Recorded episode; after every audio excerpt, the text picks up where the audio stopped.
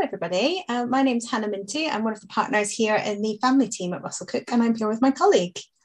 Hello, everybody. I'm Gareth Ledsham, and I am a partner in the Trust and Estate Disputes team at Russell-Cooke.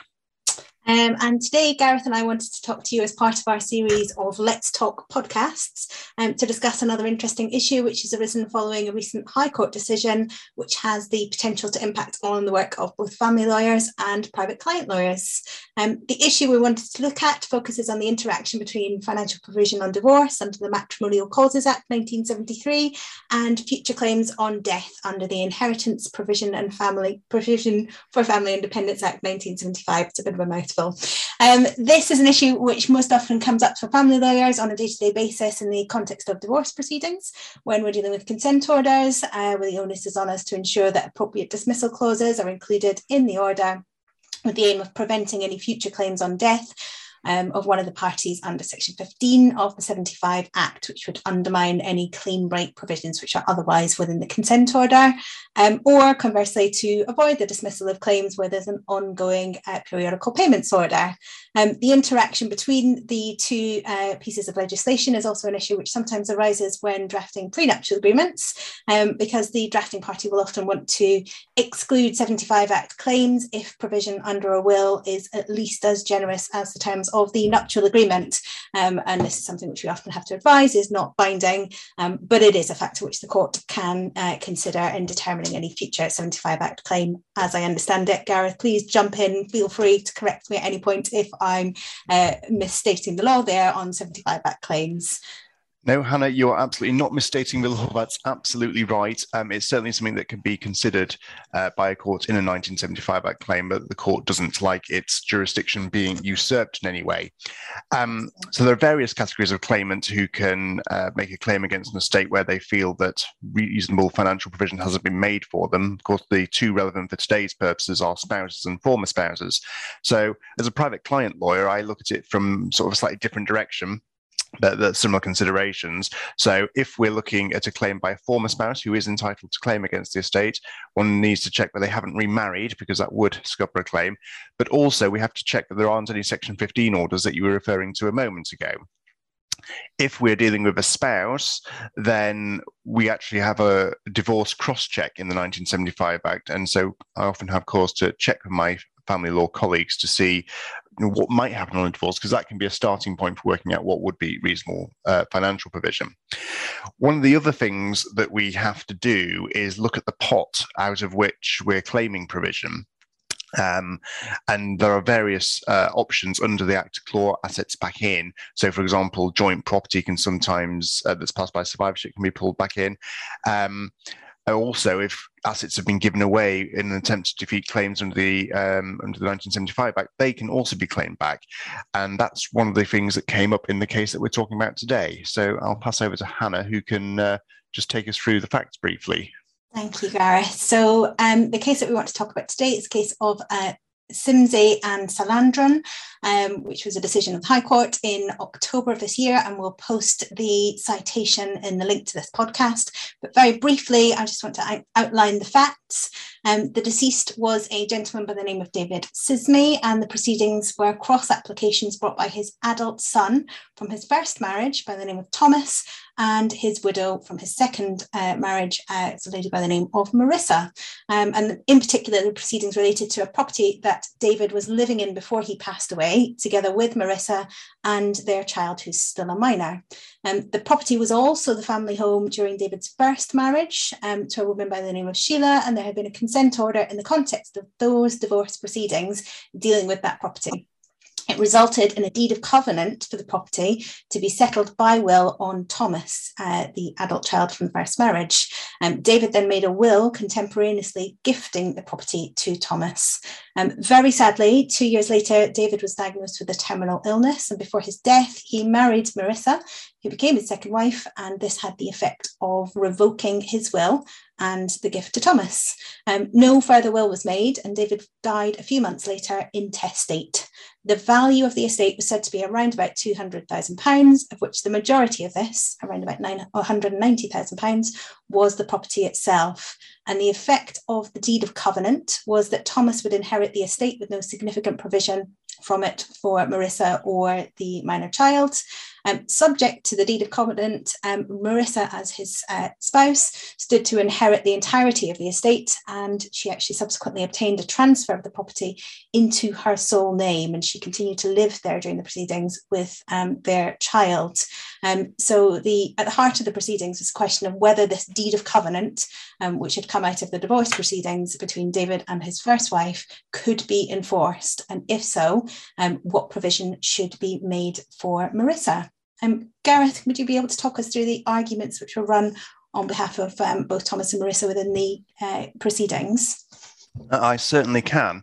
Um, it's a rather unusual set of facts and, and, quite complex. I know reading through a judgment, it uh, took a bit of time for me to, to get my head around who was arguing what. But essentially, uh, Thomas argued that uh, there should be specific performance of the agreement that was uh, entered into at the time of his parents' divorce. So that was uh, Sheila, the first wife.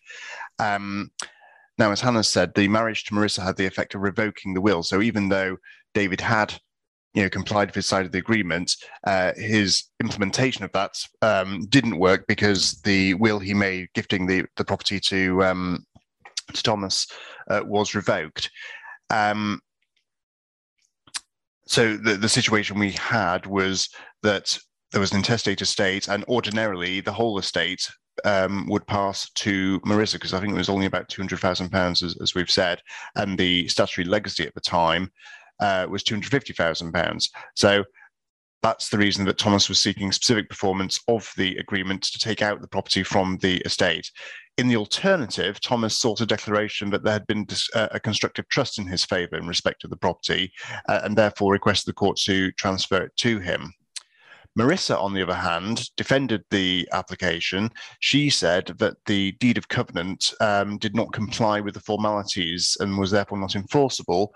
Uh, the formalities I'm referring to are those under Section 2, uh, subsection 1 of the Law of Property Miscellaneous Provisions Act 1989. And what she was saying was that the deed did not effectively incorporate all the terms of the agreement i.e., it did not refer to the consideration given by Sheila, the first wife, um, i.e., her giving up her claims. Um, and she also said that no constructive trust uh, arose. Marissa also had a second string to her defense, and that was uh, in the event that the court deemed that the deed of covenant was enforceable, she said that she wanted to make a claim under the under Section Two of the 1975 Act for reasonable financial provision, but because of the effect of the deed of covenant taking the property out of the estate, she made a claim under Section 11 of the 1975 Act that the property should in fact form part of the estate and not be transferred to Thomas effectively she was arguing that the deed of covenant was intended to defeat claims under the 1975 Act, and therefore the court should not allow it to stand. So what she needed to show under section uh, section 11 subsection 2 of the 1975 act was that we had a contract to dispose of property out of the estate well, that's the deed of covenant that it was intended to defeat the uh, a claim under the 1975 act. Uh, there was evidence in the case that that's exactly what they were intending to do. There was emails going backwards and forwards between um, david and sheila she also has to show that no full valuable consideration was given for the um, for, for, the disposal out of the estate. And she also would have to show that bringing the property back into the estate would facilitate an award under the Act, which is quite clear in this case because without the property, the estate was only worth about £13,000. Um, I'll hand over to Hannah and she can talk uh, us through some of the evidence that was heard. So Marissa admitted that she had signed the consent order between David and his first wife, Sheila, to say that she didn't claim any beneficial interest in the property in question and that she was aware of the contents of that consent order. It's a little bit unusual, not something which you would see as a family lawyer very often. Um, she said she didn't take legal advice at the time of signing it, despite being told that she should do, um, but she was aware that by signing the document, she would not be able to make a claim on the property.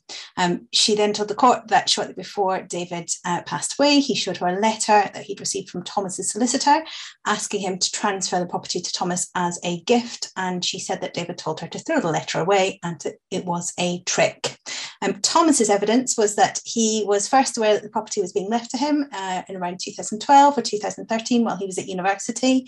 Um, and he was aware that there was some uncertainty about the mechanism that was going to be used for this, but it was a question uh, of uh, how and not whether the property would be left to him. Um, in her evidence, Sheila stated that at the time uh, that they were looking at the finances as part of the divorce proceedings, her pension was worth around about £160,000 less than David's pension, which was roughly equivalent to the value of the property that had been their family home and which David was still living in. She had initially suggested that there would be a pension sharing order, but David was unwilling to do this. So her evidence was that they agreed instead that Thomas would have the property as this would um, settle the disparity uh, on the financial uh, settlement of their claims. And uh, she and David had discussed the mechanisms to ensure that David could live in the property for the rest of his life while ensuring that it went to Thomas on his death. And her evidence was that they both considered this to be fair in exchange for her giving up claims against the pension and in respect of some other aspects of backdated maintenance. Um, she was aware um, in signing the consent order that Marissa was aware of the terms of it and had signed the order. Um, Gareth, can you talk us through um, what the court determined on the basis of uh, this evidence? I certainly can. Um, well, the, the bottom line is that Thomas's claim for enforcement of the deed of covenant succeeded. Um, Marissa, who had argued um, under Section 2 of the uh, 1989 Act that the deed of covenant um, shouldn't be enforced because it didn't contain all the necessary terms, um, was found not to, uh, well, did not succeed.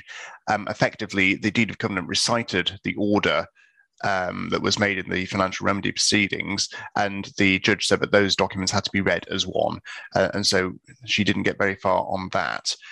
Um, so that left her with her 1975 Act claim and trying to claw back the property into that um, by saying that the deed of covenant was um, effectively uh, depriving the estate uh, of assets, and it was done with a view to avoiding a 1975 Act claim. Um, so she got through on, I think, three of the four uh, criteria that we mentioned uh, earlier, but where she fell down was that uh, she wasn't able to show that there was no full valuable consideration for um, the um, for, for, the disposition uh, in the deed of covenant. Um, so, because her Section 11 claim failed, then the property was not available as an asset of the estate. And that meant, unfortunately, um, because there were no other assets which could be pulled back into the estate, she was left with whatever was left in the estate. Uh, and, and, therefore, her claim for reasonable financial provision couldn't go any further. Um, therefore, Thomas was entitled to an order that the property was transferred to him. So that's that's the judgment. Um, Hannah, what can we learn from this? Uh, was family lawyer, I think the case highlights um, the need for us to consider what advice clients would be provided at the time of the divorce on the effect of divorce and testamentary arrangements. Um, contrary to common belief, divorce doesn't revoke a will. The will remains valid, save that it's now read as if their ex spouse had died on the day that the decree absolute was pronounced, and contrast this with the position in relation to marriage, which does revoke a will, as happened here in this case. Um, whether assets can be passed down through the generations instead of divided on divorce is a conversation which many family lawyers will be familiar with having with clients.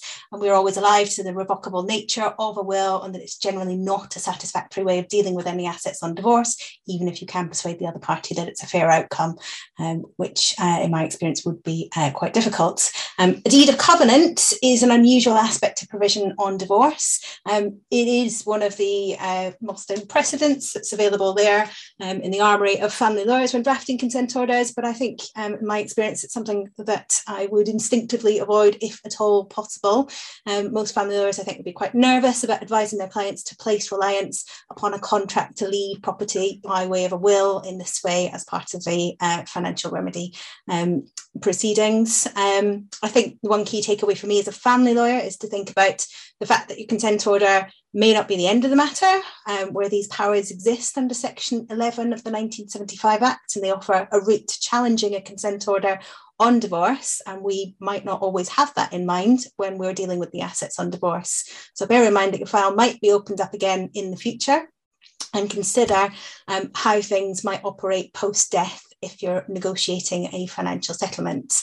Um, an issue in this case was whether the deed of covenant was intended as a means to comply with the agreement reached pursuant to the divorce, or whether it was actually intended to defeat the 1975 Act claim, which would be more problematic. And the court determined that it was necessary in that context to look at the intentions that the parties had during the negotiations, which involved consideration of the solicitor's file. And that's a position that few family lawyers would uh, actively like to be in. Um, the court determined that the file did show some evidence of collusion between the parties. Um, and although in this case the outcome was that the consent order wasn't disapplied, I think this sort of scrutiny was not perhaps a factor which was in the mind of all involved at the time of the negotiations, um, and something which we, I think, have to be more alive to in the future. Um, careful consideration should be given from a negligence point of view, I think, in every case um, when dealing with divorce proceedings as to whether you are fully aware of the potential issues which could arise on a 1975 Act claim and if not, and how your actions might deal might, might impact on that in, in the context of the way that you're recording and presenting matters in the file. And if you're in any doubt as to what the implications are, seek specialist advice from someone like my lovely colleague uh, Gareth, who deals with this on a day-to-day basis. Um, a further issue arising from this case was, uh, again, as Gareth uh, mentioned, whether full consideration uh, was given um, and uh, within the, the, financial remedy proceedings, whether that constituted full consideration um, for the purposes of the deed of covenant. Um, this is a concept which many family lawyers will already be familiar with in the context of insolvency proceedings following the decision of Hill and Haines in 2007. And um, in this case, the court reiterated that um, compromising financial remedy cases could constitute full consideration. Um, and in this case, it did. But in arriving at this conclusion, the court had to retrospectively go back through all of the circumstances and apply the Section 25 factors to determine whether the settlement was actually within the brackets. Um, and it, determined that it was, although not actually for the reasons that were explored fully during the negotiations at the time. And this again highlights, I think, key for all family lawyers, the importance of good record keeping on your divorce file list. you ever find yourself in this situation. Um, Gareth, are there any lessons for private client lawyers coming out of these uh, this this particular case? Thanks, Hannah. Yes, I think there are one or two, although it's quite clear that uh, from a family law perspective, this is a bit of a, a nightmare area and um, you know, lots of care is needed. Um, I think from the private client perspective, um, this is an interesting case because it's the first reported case, at least that I'm aware of, uh, which has actually dealt with uh, an application under Section 11 of the 1975 Act. And I think the key point for me is that it's a, a, useful reminder that whenever a private client lawyer is looking at these sorts of cases, that we need to look at it from all angles when analysing them and think about is there a way to increase the pot of money available to claim against? Is there a way uh, to bring assets back in because that can sometimes be overlooked, and you know that would be unfortunate if you don't uh, increase the pot against which you're claiming as much as you can. Um, I think it's important that we're all aware that the court is generally very suspicious of attempts to defeat 1975 Act claims. As I mentioned earlier, the court doesn't like its jurisdiction being usurped, uh, and the only way you can really um, get rid of a 1975 Act claim is by having a Section 15 order uh, in your consent uh, order for your um, financial claim. Um, but as we saw in this case, even though there was a clear attempt to defeat a 1975 Act claim, because full valuable consideration had been given by Sheila at the time, uh, because she'd compromised her claims, then certain attempts to defeat a 75 Act claim can succeed. Um, I have seen uh, when I've been negotiating um, claims, for example, in relation to a, a will challenge, offers by parties to uh, leave property by will um, you know, in order to, to reach an agreement with the other parties. And I have to say, I've always been quite skeptical of those. And I think this case, even though it's in the context of a 1975 Act claim, um, gives me all the more reason to be so. Yeah, an unusual set of facts, but quite a lot to take away from this case, I think, for both family lawyers and private client lawyers, which might cause us to pause and uh, think uh, carefully about um, whether or not this is something which we'll be seeing um, further use of Section 11 in this way in the future. Um, okay, well, thank you very much. Unless there's anything, Gareth, that you want to add, I think that's all from no, me. No, I don't today. think so from me. Um, that's all from me as well. So thank you, everybody, for listening. And um, speak to you in a future podcast. Thank you. Goodbye. Bye for now.